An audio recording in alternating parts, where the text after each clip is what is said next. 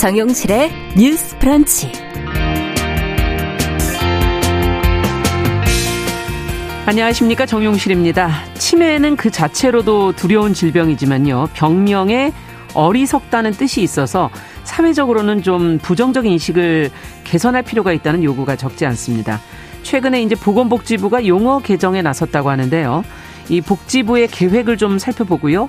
치매에 대한 편견을 없애기 위해선 그렇다면 근본적으로 어떤 노력이 필요할지 같이 한번 생각해 보겠습니다.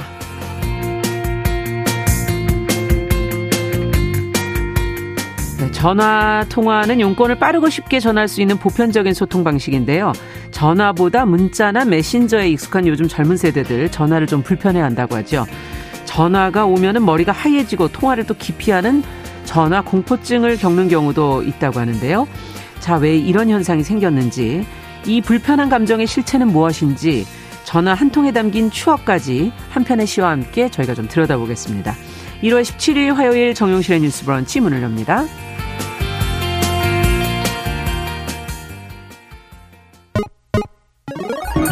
Ladies and gentlemen. 새로운 시각으로 세상을 봅니다. 정용실의 뉴스 브런치 뉴스픽. 네, 정용실의 뉴스 브런치 항상 함께해 주시는 청취자 여러분들 감사드립니다. 들으시면서 유튜브 콩 어플리케이션으로 의견 많이 남겨주시기 바랍니다. 방송 중에 반영하겠습니다. 자, 뉴스픽 열어보죠. 신바라 국민의힘 전 의원 어서 오십시오. 네, 안녕하세요. 네, 조성실 정치하는 엄마들 전 대표 어서 오십시오. 네, 반갑습니다. 자, 오늘 첫 번째 뉴스는 서울시와 경기도 교육감이 지금 초등학교 저학년은 학폭위 처분 대상에서 제외하는 방안을 검토한다라는 지금 보도가 나와서요. 어떤 내용인지 어, 그 좀 자세히 들여다보면서 같이 한번 고민을 해볼까 합니다. 신보라 의원께서 좀 정리를 해 주시죠. 네, 초등학교 일, 이학년을 대상으로 학교폭력 대책 심의위원회 네. 이 처분 대상에서 제외하는 방안을 검토한다는 건데요. 예. 경기도와 서울시 교육감이 이를 공론화를 통해서 결정을 하겠다는 입장을 밝혀서 주목을 받고 있습니다. 음. 이천사년 제정된 학교폭력 예방 대책에 관한 법률에 따르면요. 네. 모든 초, 중, 고등학생들은 학폭위의 처분 대상입니다. 음. 그래서 학교폭력에 가해 학생이 되게 되면 학폭위의 결정에 따라서 제일호 서면 사과에서부터 제구호 퇴학까지 이제 아. 처분을 받을 수 있게 되는데요. 네. 하지만 그동안 교육계에서는 사회적 경험이 부족한 초등학생 일, 이학년의 경우에는 징벌 차원의 처벌이 이루어지는 학폭위보다는 예. 교육적으로 개입해 개선해 나가야 하는 것 아니냐는 의견이 꾸준히 제기되어 음. 왔는데요. 네. 특히나 이제 또래들과의 사회적 경험이 많지 않는데 이런 저학년의 다툼까지 법적 처분의 테두리 안에 음. 넣는 건 과하다는 지적과 어, 사회적으로 해결할 수 있는 문제까지도 부모들의 싸우면서 부모들의 싸움으로 번지면서 그렇죠. 불필요한 갈등이 되는 경우가 많다는 지적도 있습니다. 네. 다만 이 초등학교 일, 이학년을 학폭위 처분 대상에서 제외하려면 법을 개정을 해야 되는데요. 어. 서울시와 경기도 교육감은 제도 변화에 대한 공감대가 있는 만큼 공론화 작업과 정부 국회와의 협조를 통해서 올해 말까지 법 개정을 마치겠다는 계획을 입니다. 네네. 개정안 발의는 일학기 중에 법 개정안을 전국 시도 교육감 협의회 총회 안건으로 상정해서 결정을 한 후에 음. 이 협의회가 정부에 제안하는 방식으로 추진될 것으로 보입니다. 네, 그렇군요. 개정안을 만들어서 이건 이제 법 개정이 안 되면 안 된다라는 말씀이신데요. 예. 자, 지금 저학년 초등학교 일, 이학년을 지금 이제 대상으로 얘기를 해주셨어요. 어, 아직의 발달된 그 상황이라든지. 폭력의 강도 등 여러 가지를 볼 때 교육적 방법이 더 나은 거 아니냐 지금 그런 지적이신데 어, 두 분도 이 학폭위의 처분은 맞지 않다고 보시는지 그렇게 보신다면 또 어떤 이유인지 좀 얘기를 듣고 싶네요. 네, 저는 저학년 같은 경우에는 학폭위 에서 이 문제를 우선적으로 해결하기보다는 네. 이른바 교육적 방법이라고 하는 음. 아이들을 지도 개선할 수 있는 어떤 그런 전문성을 갖춘 구성체를 음. 학내에 만들고 그걸 통해서 어떻게 지도할 것인가에 좀 주안점을 두는 음. 법 제도적 개선이 필요하다라고 네. 보고 있고요. 그런 부분에서 이번에 서울 경기 교육감이 발표한 사안에 대해서는 긍정적으로 평가합니다. 아, 네. 이제 이유는 최근 촉법소년 논란과 좀 맞물리는 거라고 보여지는데 음. 결과적으로 우리 사회뿐만 아니라 전 세계적으로 이제 십 세, 만 십 세 미만의 어린 네. 아이들의 경우에는 어떤 사안들에 대해서 사회적으로 문제가 되는 것들을 일으켰 할지라도 네. 그것에 대한 일차적인 책임이 우리 음. 사회 모두에게 있기 때문에 음. 이, 이 친구들을 지도하고 뭐 굳이 사법적 용어로 얘기하자면 어떤 부분에서 갱생할 수 있는지에 음. 가장 일차적인 주안점을 두고 그렇죠. 문제를 해결하도록 하고 있거든요. 네. 그런데 지금 학폭위 같은 경우에는 최초에 도입됐던 어떤 긍정적 성과들도 여전히 있고 음. 그 부분은 중요하다고 보고 있습니다만 이제 기존의 어, 학교 내에서 그리고 학부모 간에 어떤 부분은 좀 양해되고 서로의 아이가 잘 자랄 수 있도록 그렇죠. 지도했던 부분들의 이제 여지가 굉장히 최소화되고 음. 많은 부분 학폭이라는 시스템을 통해서 그냥 해결하는 방안으로 어, 가고 있는 방향성 이거에 대해서는 음. 좀 우려스러운 부분도 있다고 보고 있습니다. 그렇군요. 그래서 이제 이거를 결과적으로 학폭위에 올려서 어떻게 뭐 점수를 매기고 그거에 따른 징계를 받도록 할 것인지 보다도 음. 음. 학내에서 우선적으로 그런 갈등 상황이 발생하지 않도록 음. 보통 그런 상황들은 생활 지도 속에서 이제 이루어져야 되거든요. 그렇죠. 네, 그래서 이제 쉬는 시간이라든지 이런 관계성을 아이들이 맺을 때에 학생들이 관계성이 맺어서 뭔가 기분 나쁜 상황 혹은 뭐 괴롭힘이 되는 상황이 분명히 음. 있을 수 있죠. 근데 전초적인 상황들이 있습니다. 음. 그럴 때 이 상황에 대해서 위기 관리를 어떻게 할 것인지, 갈등 해결을 어떻게 할 것인지 대안적인 방법을 지도해 줄 수 있는 교사의 역할이 굉장히 중요하다. 그런데 이제 그런 부분에 대한 강화나 이런 게 없는 상태에서 무조건적으로 그렇죠. 사후에 문제가 발생했을 때 이제 피해 학생이 원하면 학폭위를 개최하도록 하는 거. 네. 그리고 실질적으로 전문가들이 제시하는 통계들을 보면 뭐 열 건 중에 한두 건 정도는 분명히 이제 우리에게 사회적인 울림을 주고 음. 지도 개선에서 해결되기 어려운 사안들도 있지만 이제 뭐 팔십 퍼센트 이상의 사안들은 아주 경미하다고 볼 수 음. 있는 사안들이 많이 올라온다라고 우려를 하고 있거든요. 아. 그래서 그런 부분들에 대해서도 이제 연령대에 맞는 이제 지도 개선 방안이 시급해 예. 보입니다. 경미한 사안이 올라온다는 건 그만큼 어떻게 보면 부모들이나 불필요한 갈등들이 감정적으로 있을 수도 있겠다 이런 생각이 드네요. 네. 어떻게 보세요, 신바라 의원께서는? 네, 저도 어떤 초등학교 저학년의 발달 연령에 대한 어떤 예. 그런 개념과 어, 특히나 지금 이제 학교폭력 방지법이 대폭 강화가 되면서 물리적 폭력이 많이 줄어든 것은 긍정적으로 평가하지만 현장에선 학폭의 범위가 굉장히 너무 넓어졌고 음. 사실 이제 학교폭력 방지 이제 예방법에 따라서 이제 어떤 폭력 사건이 발생을 하게 됐다고 하더라도 그게 음. 경미한 사안이건 무거운 사안이건 간에 학교장의 재량의 범위에서 해결할 수 있는 사안까지도 그냥 학폭에 다 올려버려서 음. 어. 뭐 이렇게 다툼이 벌어지거나 하는 경우들이 네. 많이 있다고 해요. 그래서 어, 저학년의 경우에는 어떤 처벌을 목적으로 하는 학폭위보다는 어, 이 어떤 정서적으로 화해와 중재를 우선하는 음. 방안으로부터 어, 다음에 그것까지도 해결이 되지 않았을 경우 학폭위로 가는 음. 그런 어떤 단계별 개입이 필요하다는 점에서 저도 이 사안에 대해서는 동의를 하고 있습니다. 네. 두 분 다 이제 긍정적으로 좀 보고 계신데 그러면은 이 앞서도 이제 교사가 갈등 관리, 위기 관리를 해야 되고 현장 안에서 교육적으로 화해와 중재를 해주고 막연하게 좀 느껴지거든요. 지금 어, 우리가 대안으로 이제 생각할 수 있는 것들이 어떻게 해야 될까요? 조금 더 구체적으로 한번 고민을 해봐야 되지 않을까요? 네, 그래서 저는 이제 초등학교 저학년들을 중심으로 이번 사안은 네. 좀 다루어지긴 했지만 결국에 어떤 한 생명이 태어나서 이제 유아 과정을 거치고 영유아 교육 과정을 거친 후에 다시 초등 과정을 가고 하면서 이제 학폭위에 올라가는 사안의 음. 무게가 좀 좀 커지거든요. 그렇죠. 네, 근데 지금 저는 이 학내에서 지금 학폭위와 관련된 이제 중재를 할 수 있는 전문 인력들을 좀 더 배치를 한다든지 음. 그래서 예를 들면 문제가 발생하기 전에 뭐 초등학교 단위로 보자면 음. 학내 안에서 관계성을 뭔가 맺고 또 이것들을 회복할 수 있도록 하는 그런 음. 시간들을 좀 확보하는 것도 중요하다고 봐요. 예를 네. 들면 뭐 예를 예, 이전 같은 경우에는 뭐 학급회의 시간이 될 수도 있고 지금도 음. 뭐 일정 부분은 있을 수 있겠습니다만 네. 아니면 놀이나 이런 데에 선생님들이 상주하면서 음. 뭔가 개입을 할 수 있는 걸 수도 있고 학교 내에 상담이나 혹은 관계 지도를 할 수 있는 전문성을 갖춘 선생님들이 배치가 되어 되어서 일정 부분 아이들과 계속해서 그런 생활지도를 할 수 있도록 하는 상설화된 이런 장치들이 필요하다. 네. 근데 저는 이에 앞서서 이제 초등 저학년에 들어가서 예를 들면 친구를 어떤 용어로 괴롭히거나 음. 아니면 뭐 신체적인 접촉이나 괴롭힘을 한다거나 이랬을 때 이 문제가 초등학교에 들어갔기 때문에 바로 발생한 것은 아니었을 거라고 보거든요. 음. 그렇게 치자면 이제 상대방과 공감하는 역량들을 기르고 음. 그런 민감한 감수성을 탑재하는 것은 음. 영유아 시기에 사실은 점차적으로 내재화가 되는 겁니다. 근데 그런 부분에서 이것과 좀 생뚱맞은 대안이라고 보실 수도 있겠습니다만 음. 저는 그 교사 대 아동 비율, 아동 대 교사 비율이 현재 영유아 보육기관에서 너무 높다. 네. 그래서 만 오 세, 그러니까 우리 나이로 오 세로 치면은 그러니까 한 반당 네, 그걸 지도를 거죠. 할 수가 없습니다. 그러니까 음. 한 선생님이 이십 명에서 뭐 이십삼 명 이렇게까지 어린이들을 지도하는데 수업도 다 진행하고 음. 그렇기 때문에 뉴스에서 우리가 마주하게 되는 굉장히 충격적인 어떤 사건들도 음. 이제 물론 그거는 교사의 역량이나 또 상황에서의 도, 도저히 이해할 수 없는 사법적 처리가 필요한 부분들도 있습니다만 음.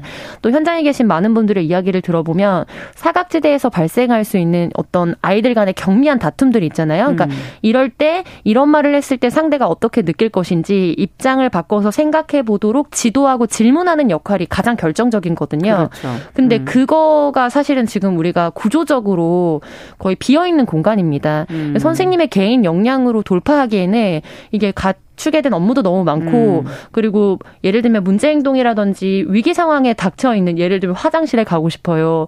뭐 뭘 흘렸어요. 음. 다쳤어요. 누가 울어요. 이런 긴급한 사항들을 해결하다 보면 미묘하게 일대일 간의 관계에서 내가 상대방과의 적절한 거리를 유지하도록 하는 교육은 음. 거의 전무하다시피 할 수밖에 없거든요. 네. 그래서 이 부분에 대한 개선이 있어야 초등 저학년에 들어왔을 때 아이들이 또 예를 들면 상설화되어 있는 선생님들의 지도를 음. 받기가 용이하고 그런 부분에 대한 순차적인 발달이 이루어질 수 있다. 근데 지금 우리는 비용에 맞춰서 아이들을 보육하고 교육하고 있는 실정입니다. 그래서 네. 그러다 보면은 학내에 들어와서 이제 추가적으로 작년까지는 유치원생이었는데 음. 이제 학교에 들어오면 갑자기 똑같은 사안이 학폭위에 바로 올라가서 그렇죠. 문제 질문하는 내용의 본질도 이해하지 못하는 어린이가 와서 학폭위의 가해 학생으로서 응답을 네. 해야 되는 어떤 딜레마적인 상황이 음. 발생하는 겁니다. 그래서 이런 부분에 대해서 유기적인 개선이 좀 필요해 보입니다. 지금 어, 댓글이 올라오는 게 직접 이제 학부모들이신 것 같은데 일칠삼이 번님께서는 초등학교 이 학년 때부터 학폭위에 세 번이나 갔는데 해결되지 않아서 본인이 직접 학생 학원들까지 찾아다니며 아. 사과를 받고 네. 전학을 가는 걸로 마무리를 지었다. 비슷한 음. 아이만 봐도 지금도 깜짝 놀라고. 근데 그때 가해자 학생이 회장이었고 중재하지 음. 않은 담임이 평생 머릿속에 남아있다. 음. 지금 이제 그다음에 박미영 님도 생활 지도로 해결을 할 때 음. 정말 편견 편중 없이 음. 음. 가능할까요? 음. 이런 질문들을 좀 해오시거든요. 음. 네. 그래서 지금 이 초등학교 저학년에 대해서는 교육적 회복에 좀 집중하는 것이 더 중요하지 않겠느냐는 네. 이 서울시 교육감과 경기도 교육감들이 어, 어떤 대안 형태를 지금 고민을 하고 있더라고요. 예. 그래서 어, 조희영 교육감 같은 경우는 학부모 스스로가 갈등 중재자가 되도록 하는 학부모 갈등 중재관 제도를 운영을 하겠다는 입장을 밝혔습니다. 네. 그래서 서울 관내 천삼백여 개 학교에서 학부모 한 명씩을 연수를 시행해서 학부모와 피해 학부모 사이에서 학폭에 대응하는 접근 방법을 돌아볼 수 있게 음. 하는 관점. 그래서 갈등보다는 화해로 문제를 풀어갈 수 있도록 유도하는 방식을 고민하고 있다고 음. 하고요. 그러니까 예컨대 지금 생활지도는 교사 일 인에게 집중돼 있다면 그것도 어떤 중재 제도라고 하는 걸 만들어서 네. 학부모도 학부모가 학부모의 문제를 함께 돌아볼 수 있도록 음. 하는 시스템을 통해서 어, 문제 풀어보겠다. 편중되지 않도록 문제를 해결할 수 있는 걸 어, 찾아보자는 접근이고요. 네. 임태희 경기도 교육감은 어, 교실도 최대한 법 이전의 해결의 실마리를 풀도록 하는 관점에서 음. 일, 이 학년은 별도의 절차로 사안을 처리하는 방향이 필요하다고 보고 그래서 경기도 지원청의 화해 중재 기능을 강화하기 위해서 가칭 화해 중재단 신설을 음. 또 준비를 하고 아, 있다고 합니다. 중재단. 그래서 학교 내 갈등이 벌어지면 그걸 단순히 학폭에 그냥 넘겨버리는 게 아니라 음. 그 화해 중재단이 조기에 개입해서 갈등의 보고. 유형별로 맞춤형으로 예. 관계 회복하고 피해 중재에 중점을 두는 방식이라고 하니까요. 음. 이런 어떻게 보면 단계별 접근을 통해서 어떤 법적 처벌과 음. 어떤 분쟁 이런 소지를 조금 미연에 좀 방지하거나 관계를 회복하는 데 중점을 두는 방안이 검토되고 있다는 그렇군요. 것도 좀 지켜봐야 하지 않을까 그러니까 싶습니다. 징벌을 하는 그런 학폭위가 아니라 그 전 네. 단계의 중재단이라는 것이 네. 먼저 문제를 갈등을 음. 좀 해결할 그렇죠. 수 있는 데까지 해보고서는 그렇죠. 그다음에 징벌적인 것으로 네. 가야 되지 않겠느냐 네. 지금 그 말씀이신 것 같은데요. 자, 지금 어, 전반적인 그렇다면 학폭위 자체가 근본적으로 그렇게 돼야 되는 거 아닌가 하는 생각도 좀 들어서 음. 어, 전반적인 학교 폭력의 대응 체계가 가지는 한계가 혹시 있는 건 아닐지 음. 또 개선돼야 될 방향이 있는 건 아닐지 한번 어, 돌아보는 것도 좀 필요할 것 같습니다. 두 분께서 그 부분도 좀 짚어주시죠. 네, 이제 어, 학폭위 같은 경우에 현재 좀 문제가 되고 있는 것 중에 하나는 예를 들면 쌍방폭력으로 음. 이게 올라가게 됐을 때를 우려해서 피해자들이 자신이 당한 어떤 피해 상황들을 좀 뭔가 그냥 철회하게 되는 경우들이 많다는 것도 구조적으로 갖고 있는 문제 중에 하나로 아. 지적되고 있습니다. 그러니까 예. 예를 들면 이게 어떻게 보면 사법적인 기구로서의 역할이 음. 좀 더 강화되다 보니까 A라는 학생이 계속해서 반복적인 어떤 괴롭힘이 있었거나 음. 이제 가해 행동이 있었고 거기에 대응하는 방식으로 여기에 맞대응을 하면서 싸움이 붙었을 음. 경우에 이른바 어른들의 싸움에서 쌍방과실 같은 음. 어떤 그런 구조가 되고 완전히 백 퍼센트 자유로울 수 없고 그렇다면 어 직관적으로 봤을 때 A라는 학생이 분명히 이 사건의 발단이 되는 역할들을 했음에도 불구하고 네. 그러면 나도 또 상대를 여기에 대해서 피해를 받았다고 하면서 고발을 하겠다. 그러니까 학폭위에 이거를 제소를 하겠다. 음.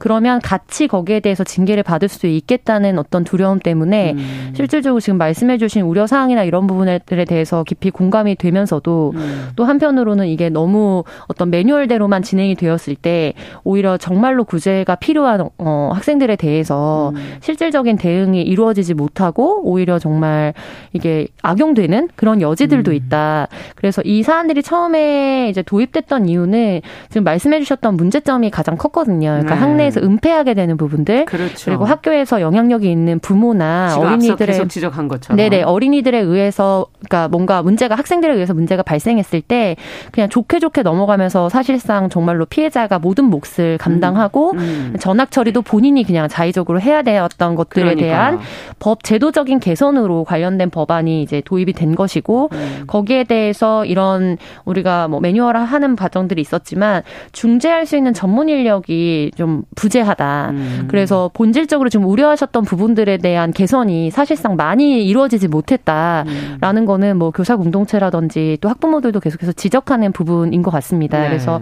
신보라 의원님께서 자세하게 상소를 해주셨는데요. 네. 그런 어떤 회복적이고 중재적인 전문가들의 역할들이 더 이제 부모도 참여하고 그래서 음. 이것이 어떤 편견에 기반해서 이루어진 의사결정이나 지도가 아닌지를 검증할 수 있도록 그렇죠. 하는 구조로서의 중재적 역할이 반드시 음. 담보돼야 할 것 같습니다. 네.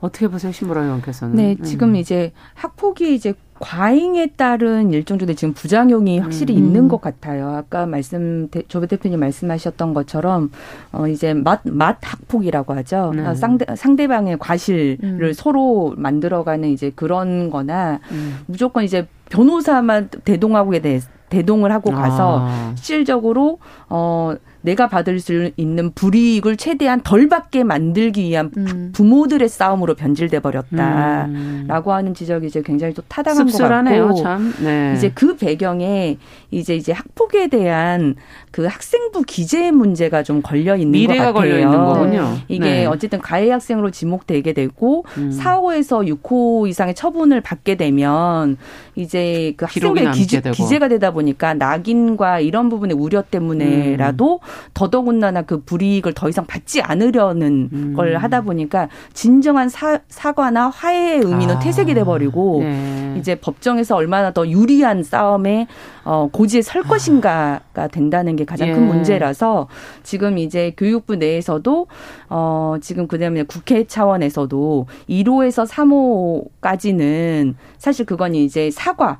그런 조치들이거든요. 음. 봉사 이런 조치들 그런 것은 아예 학생부에 기재하지 않는 것을 어로 변경을 하는 게 좋지 않겠느냐는 논의도 있습니다. 음. 또 이제 그와 별도로 이제 학교 폭력에 대한 어쨌든 피해자 지원이랄지 그렇죠. 이런 부분들을 좀 더 강화될 필요가 있고요. 맞습니다. 학교 네. 폭력 예방 교육도 어, 핵심이 실은 공감 능력을 알려주는 교육이 돼야 네, 되는데 음. 실은 학교 폭력 예방 교육이라는 건 피해를 주면 안 돼. 폭력을 저지르면 너는 처벌을 받게 된다. 이런 식의 일차원적인 교육이 되다 보니까 그렇군요. 사실 중요한 거는 내가 다치면 네. 다른 어 내가 다치면 얼마나 아픈 만큼 다른 사람도 음. 충분히 아플 수 있다. 그렇죠. 우리가 서로를 공감하고 이해할 수 있는 공감 교육과 음. 어떤 성인지 감수성에 대한 교육이 먼저 음. 선행되어야 된다라고 하는 말씀도 덧붙여 드리고 싶습니다. 네, 정말 따뜻한 밤님께서 학교에서 인성 교육을 안 하고 공부만 이렇게 음. 가르칠 거라면 학교가 무슨 역할을 하는 거냐. 어, 그냥 학원은 개인이 알아서 다니도록 해야 되는 거 아니겠느냐. 음. 뭐 이런 지금 지적을 해 주셨는데 지금 이제 인성교육에 관한 얘기들이 네. 지금 많이 나오고 네. 있거든요. 이제 학교가 해야 할 또 하나의 음. 역할이 교육만에 있지는 않다는 것을 조금 학생들의 뭐 수업 내용을 진도를 따라가고 이런 것만 음. 있지 않다는 게 다시 한번 좀 생각해 봐야 될 그렇죠. 부분이 사실 아닌가. 사실 그게 공교육의 역할이긴 하잖아요. 그렇죠. 예. 네. 다시 한번 돌아보게 되네요. 자, 두 번째 뉴스로 또 좀 가보죠. 음, 보건복지부 앞서 얘기해드린 치매라는 병명직은 개정하기 위한 논의를 시작했다는 말씀을 드렸는데 어, 어떤 계획인지 이게 무슨 이유가 있는 것인지 한번 좀 살펴볼까요? 네. 조 대표님께서 좀 정리해 주시죠. 보건복지부가 치매 용어 개정 협의체를 만들어서 십육 일 네. 첫 회의에 들어갔습니다. 치매라는 단어의 어원은 음. 이제 어리석다라는 뜻이거든요. 아. 그래서 실질적으로 본래 이제 유럽에서 쓰였던 어떤 용어들을 일본에서 가져와서 차용하고 그거를 또 음가에 맞게 우리 한자적인 발음으로 음. 했을 때 치매라는 뜻이 되는데 직관적으로 들으셨을 때 느끼셨겠지만 굉장히 가치 판단적인 어, 개념으로 음. 남아 있는 겁니다. 그래서 대만이나 일본 같은 경우에는 이게 치매 환자들에 대한 편견을 강화한다라는 네. 의미에서 실지증, 그러니까 지적인 어떤 아. 것들을 잃어버렸다는 거죠. 인지증, 뭐 뇌태아증과 같은 용어들로 바꾸어서 이미 사용하고 있는데요. 네. 그런 의미에서 보건복지부가 우리 사회에서 통용하고 있는 치매라는 용어도 새로운 용어로 음. 바꿔서 사용해야 하지 않냐. 그래서 이거를 위해서 작업에 들어가겠다라고 공론화를 한 것이고 네. 그러나 또 일각에서는 치매라는 용어가 바뀌어도 예를 들면 장애인이라는 용어를 우리가 장애우라든지 여러 과정을 거쳤지만 음. 여전히 장애인을 바라보는 시선 이라든지 그리고 실질적인 사회 구조적인 제도 개선이 되지 않아서 음. 이제 여전히 부딪히게 되는 현실들이 있잖아요. 네. 그래서 치매도 치매 환자에 대해서 미디어라든지 이런 데서 그리는 모습 음. 그리고 치매 환자의 가족들이 겪게 되는 어려움에 대한 개선이 없이 그렇죠. 용어만을 큰 예산을 집행해서 바꾼다고 하여 사회에 음. 큰 어떤 영향 기여를 할 수 있겠느냐라는 우려 섞인 시선도 있는 상황입니다. 그렇군요. 어, 어떻게 봐야 할지 어. 병명 용어를 바꾼다면 인식이 바뀔까? 일단 그 부분을 생각해 그렇죠. 봐야 될 것 같고요. 어, 그거부터 먼저 얘기를 해볼까요? 두 분과? 네. 어떻게 보십니까? 저는 용어 변경이 필요하다는 생각이 저는 들더라고요. 네. 왜냐하면 뭐 용어라는 게 의식의 반영이기도 하고 한 사회 문화의 반영이기도 네. 하고 방금 말씀하셨던 것처럼 그 치매 단어 자체가 갖는 어떤 부정적 인식이 분명히 음. 존재한다고 보고요. 우리가 일본에서부터 이 용어를 들여왔는데 그 용어를 들여온 일본도 이 치매라고 하는 단어가 이상한 사람, 격리 대상이라는 그런 차별적 가치 음. 판단의 용어로 쓰였기 때문에 음. 치매의 조기 발견을 오히려 더욱 어렵게 만든다라고 하는 판단 때문에 이천사 년에 아. 이걸 인지증으로 이미 병명을 개정을 했다고 그거는 해요. 그거는 일부 맞네요. 조기 네. 발견하려면 본인이 받아들여 병원을 맞습니다. 가니까요. 네. 맞습니다. 그래서 어, 일본도 일본을 비롯해서 이런 한자 용어를 쓰는 아시아 국가들에서 대부분 지금 이 용어를 음. 또 바꿔서 쓰고 있고 사실 이제 노화에 따른 신경 인지 질환이기 때문에 누구나 겪을 수 있는 이제 병이 그렇죠. 네. 병인데 치매하면 왠지 이제 몹쓸 병, 이제 수치심을 불러일으키는 예. 병과 같은 오해 편견이 있기 때문에 저는 이 용어를 바꾸는 것이 어, 어떻게 보면 사회 전반의 인식을 음. 좀 바꾸는데도 일정 정도 역할을 할 것으로 좀 기대가 됩니다. 네. 자, 뉴스브런치 열한 시 삼십 분부터 일부 지역에서 해당 지역 방송 보내드리고요. 저희는 뉴스픽 어, 치매 용어 개선 방침에 대해서 조금 더 살펴보겠습니다. 잠시 후에 뵙겠습니다.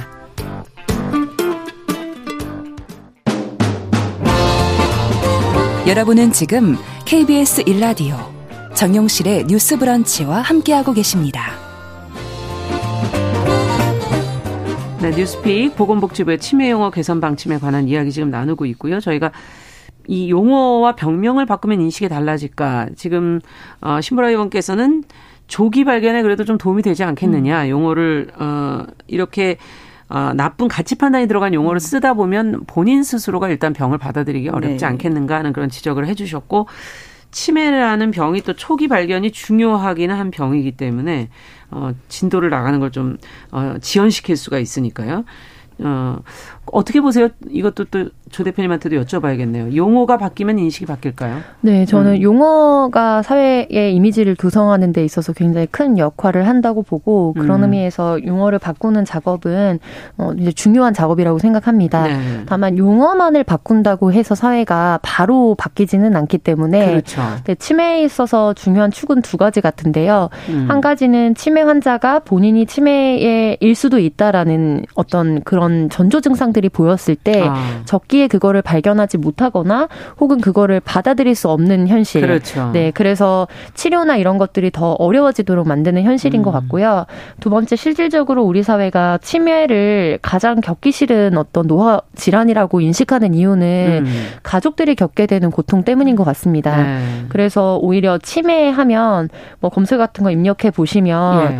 이제 보험 이런 것들과도 또 연결이 되어 있습니다. 아. 그래서 노후가 됐을 때 가족들에게 짐이 되지 않기 위해서 뭔가 간병 보험이라든지 아. 이런 것들도 연계가 되어 있는 걸로 알고 있는데, 이제 우리 사회가 지금 굉장히 급속도로 고령화가 이미 되었고 고령 사회로 그렇죠. 진입을 했음에도 불구하고 이제 노후에 일어나게 되는 여러 질환들, 특히 인지 질환에 대해서 음. 이제 간병 체제라든지 이런 게 자부담으로 되어 있는 경우가 굉장히 많습니다. 네. 물론 이제 요양원이나 이런 데 갈 때 여러 가지 그런 급수 같은 것들을 받게 되면서 등급을 네, 등급을 거죠? 받으면서 네. 등급에 따라서 비용 지원들을 받기는 하지만, 이제 이전에 계속해서 이야기했던 것처럼 오히려 아예 극빈층으로 분류되는 혹은 이제 음. 정말 사회적 대상자가 되는 음. 계층이 아니고 또 아예 노후에 대해서 탄탄하게 준비가 되어 있는 것이 아닌 아니라면. 이른바 우리가 서민 중산층이라고 음. 불렀던 계층의 미래적인 대책이 사실상 전무할 수밖에 그렇죠. 없다는 거죠.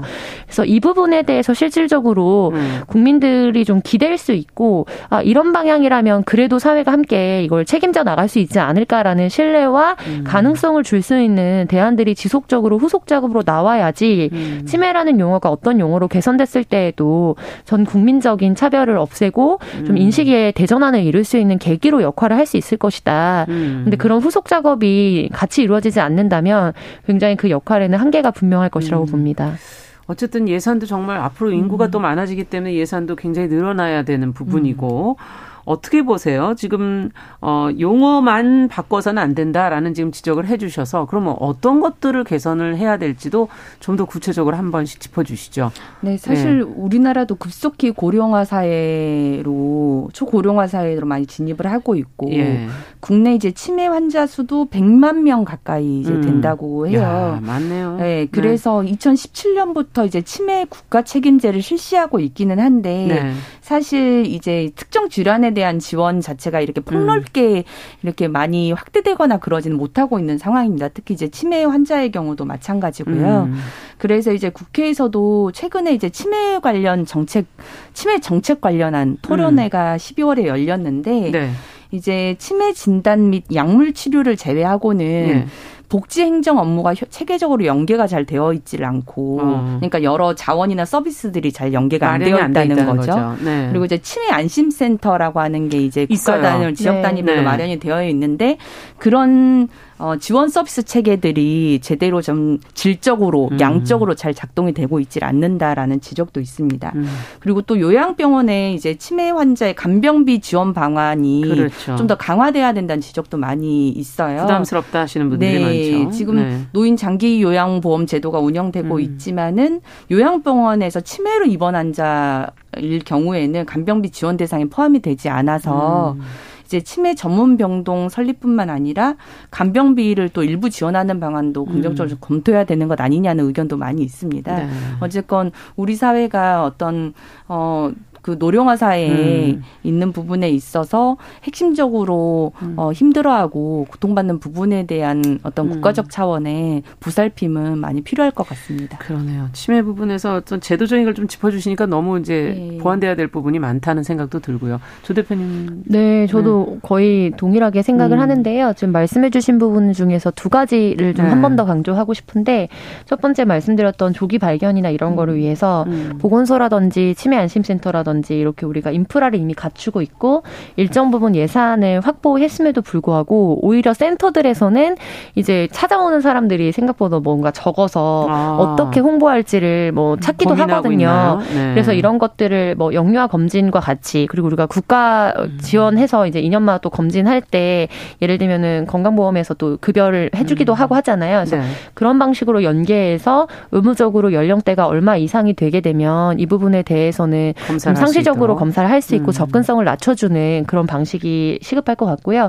두 번째로는 이제 간병비에 대한 지원. 음. 이 부분에 있어서는 이게 아주 정말 어, 모든 가족들에게 실질적인 어떤 타격을 줄 것 같습니다. 네. 그래서 이미 그런 가정들도 많이 계시고요. 네. 그래서 이 부분에 대해서 이거는 전체적인 국가 예산과 연결되는 부분이기 때문에 사실은 쉽게 바로 음. 이제 개선되기는 어렵겠지만 점차적으로 그 폭을 넓히고, 그리고 이제 가족들이나 부양가족이나 본인 자산이 있는 것과 별개로 음. 또 이제 노후에 장기적으로 누군가를 이제 부양한다는 게 그렇죠. 예전처럼 쉽지 않은 현실이거든요. 자녀 세대가 부모 세대보다 더 가난한 맞아요. 지금 구조적인 문제를 갖고 있기 때문에 네. 이 부분에 대해서 우리가 어떻게 사회적 대, 어떤 타협과 음. 어, 합의를 이룰 것인가, 이거는 국회와 또 정부의 어떤 예산에 대한 구상 이런 것들이 음. 우리를 어떻게 바꿀지 음. 청사진을 제시해줘야 할 것 같습니다. 네.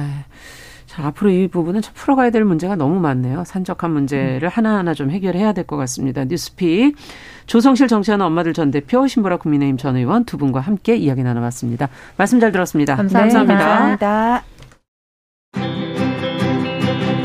남성의 입장에서 여성의 입장을 이해하는, 그래서 사실 이 역지사지의 태도가 한국 사회로 지금 필요한 것이 아닌가. 그 어떤 사람들은 삼루에서 태어났으면서 자신이 삼루타를 친 것처럼 생각하며 살아간다라는 음. 말이 있어요.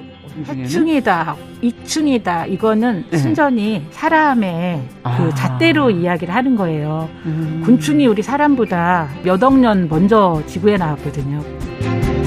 세상을 보는 따뜻한 시선, 정용실의 뉴스 브런치.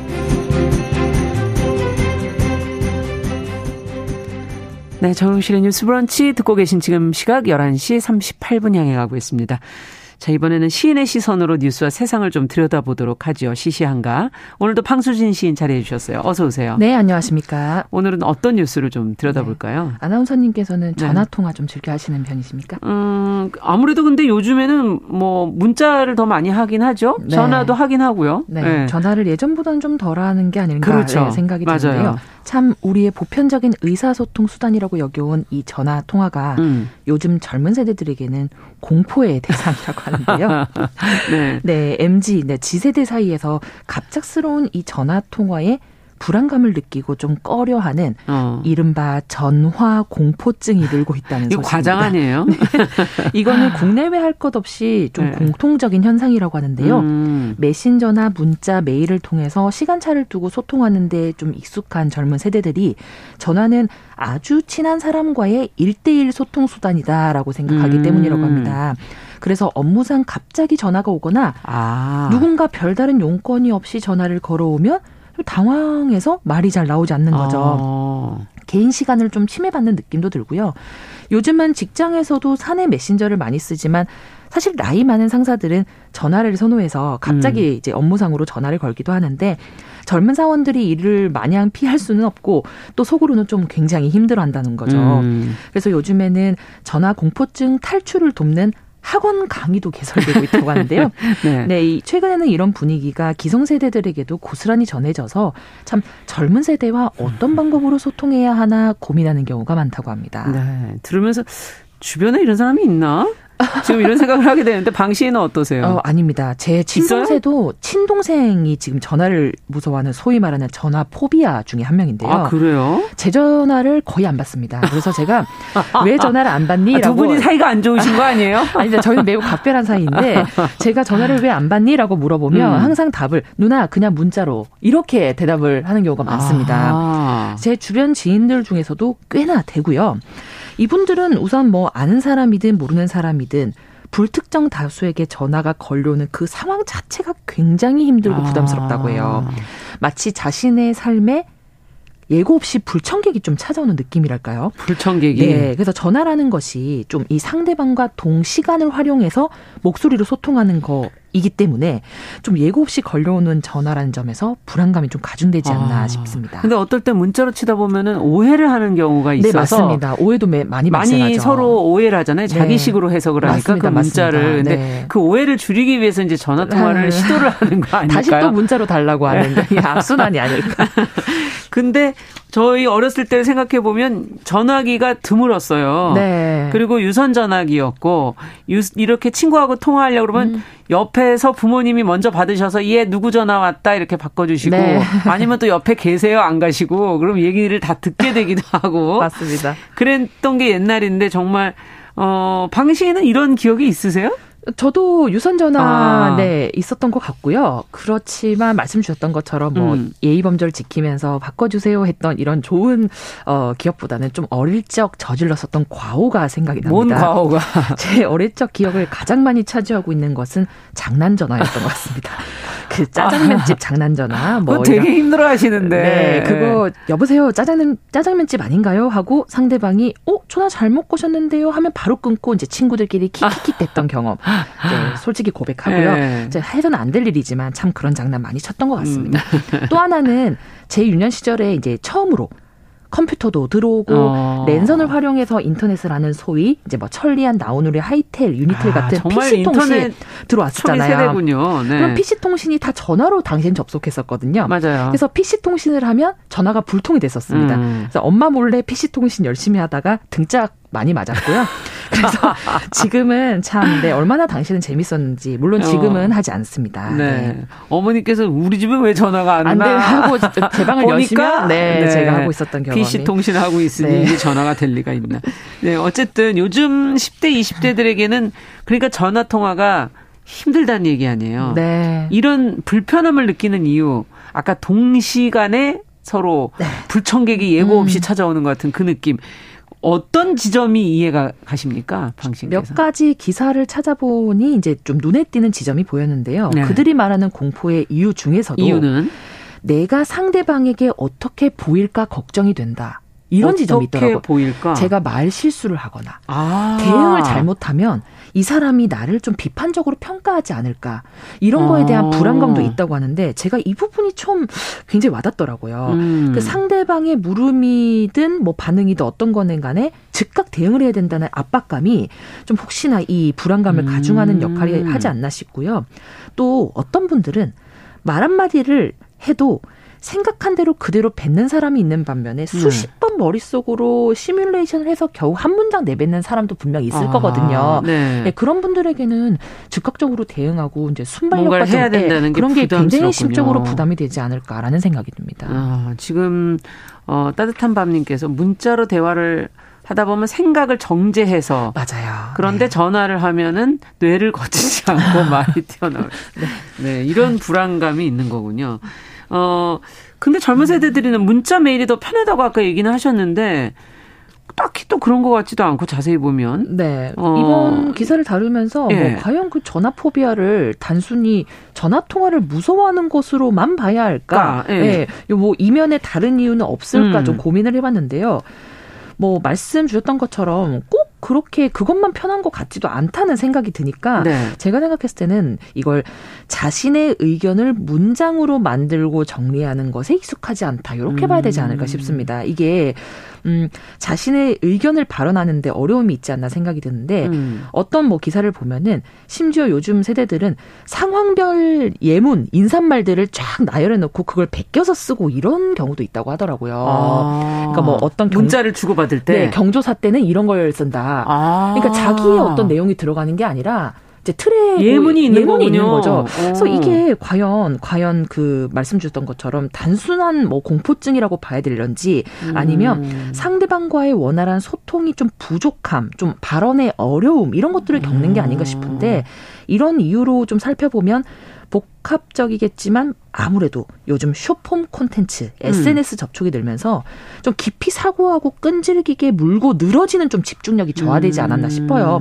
왜냐하면 긴 영상, 긴 글이 아니라 요즘엔 전부 다 짧게 그렇죠. 떨어지고 짧게 떨어지는 글만 읽기 때문에 아무래도 텍스트보다는 영상이 더 쉽고 빠르게 소화되는 것들을 보다 보니까 음. 소위 말하는 이 대주제와 소주제가 좀 잡히고 글의 흐름이 이어져 있는 한 덩어리인 문단을 이해하는 음. 거에 좀 어려움이 있지 않나 뭐 이런 생각을 좀 해보게 됐습니다. 네, 지금 에스엔케이님이 유튜브로 어, 어떤 적절, 적당한 어떤 공격성이 좀 있다고 보시는 것 같아요. 소통에.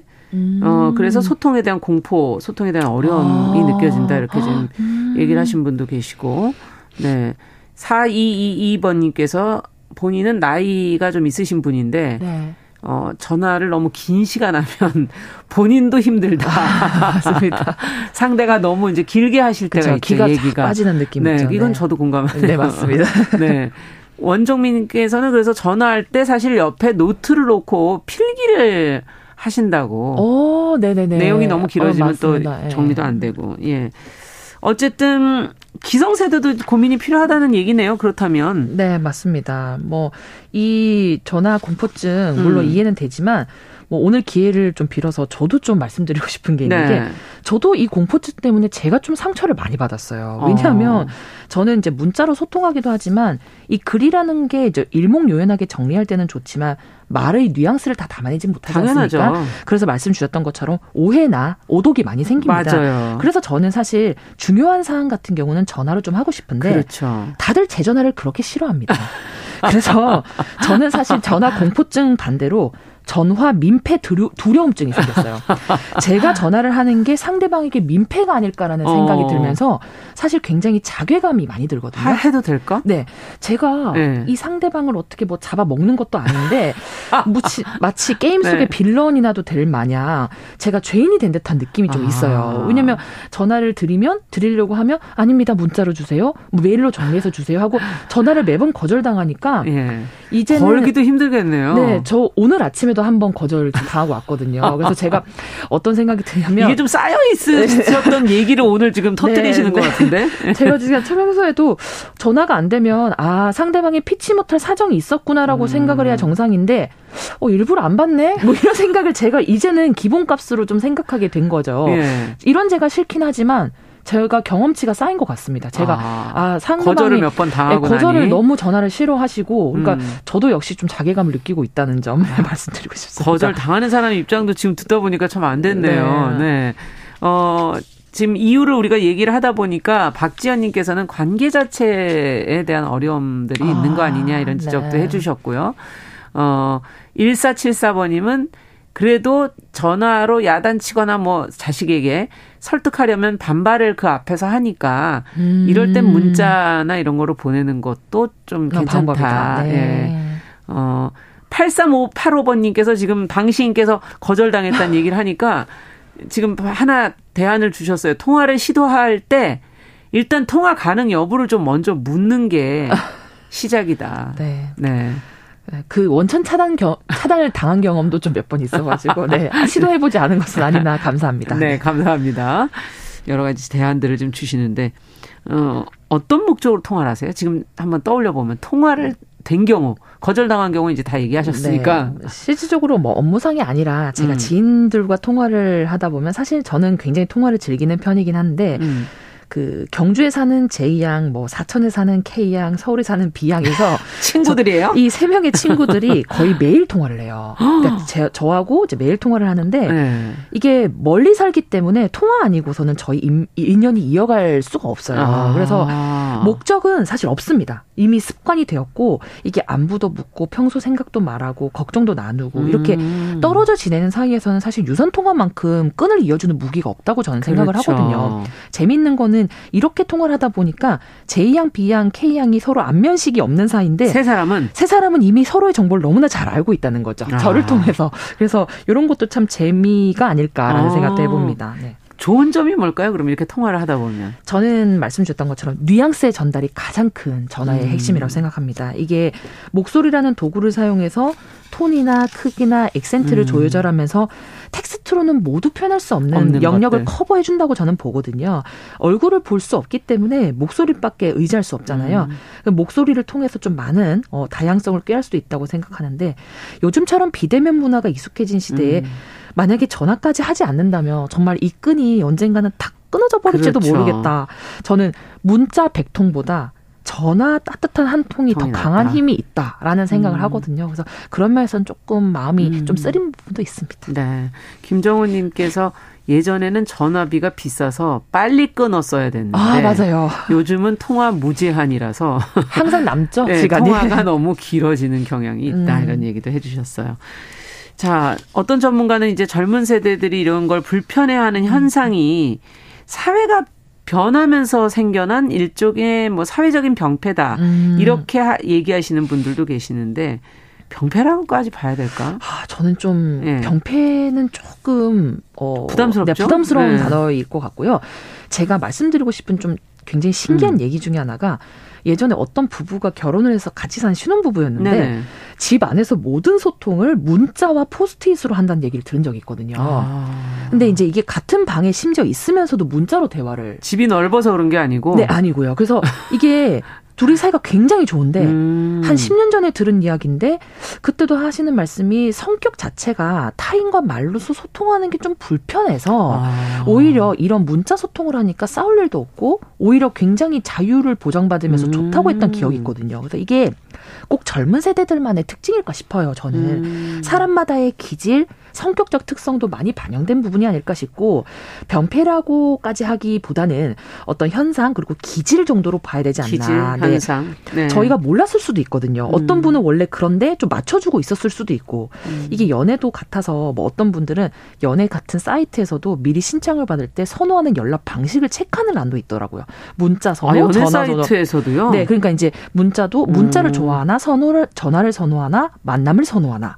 뭐 이런 전화의 아. 뭐 소통 방식이 다 다를 수도 있으니까 이게 꼭 그렇게 병폐라고 보기보다는 하나의 어떤 부분이라고 네. 봐야 되지 않나 싶습니다. 그러네요. 네. 젊은 세대들의 전화 공포증 얘기를 하면서 확실히 시대가 달라졌구나. 네. 그리고 선호하는 소통 방식도 변화했구나. 이런 생각이 들기도 하는데 요즘 방식에도 좋은 점이 있는 건 아닐까. 나중에 결국 이들을 따라가야 되게 되지 않을까 시대는 그런 생각도 드는데 어떻게 보세요? 맞습니다. 이번 주제를 준비하면서 가장 머릿속에 오래 머물렀던 음. 생각은 어떻게 하면 타인에게 공포감을 주지 않고 나도 자괴감을 느끼지 않는 선에서 원활한 소통 문화를 만들어갈 것인가 음. 이거였었는데요.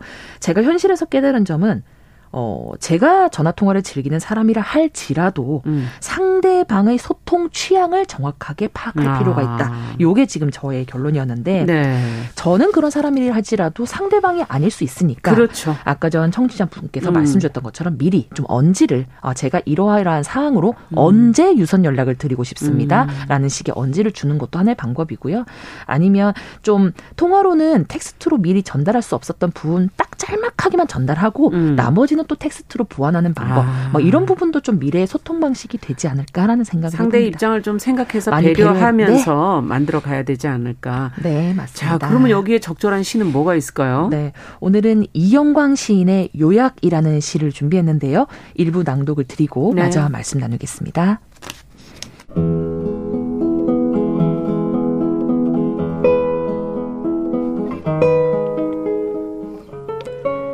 요약 이영광. 물김치를 꺼내놓고 막걸리를 마시며 구술시대를 사는 노모와 깊어가는 겨울밤. 노모가 이십 분을 말하면 알아요, 알아요, 알아요.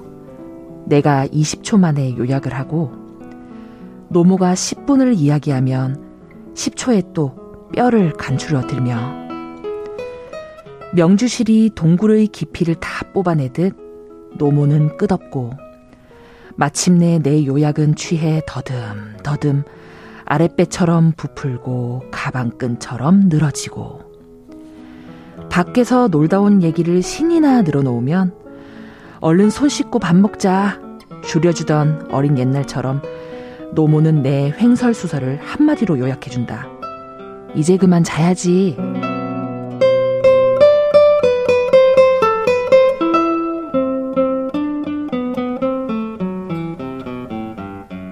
노모는 내 말을 가장 오래 들어준 외계인이다. 나는 노모를 평생 말로만 사랑한 지구인이다.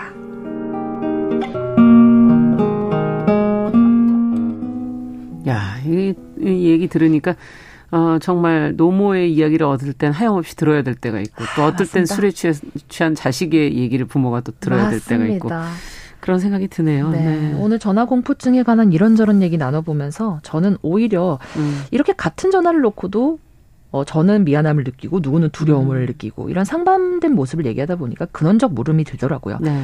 전화도 문자도 결국 소통의 한 형식인데 맞아요. 우리가 언젠가부터 상대방과의 진정한 소통, 진정한 대화에 대해서 마음을 닫아버린 것은 음. 아닐까.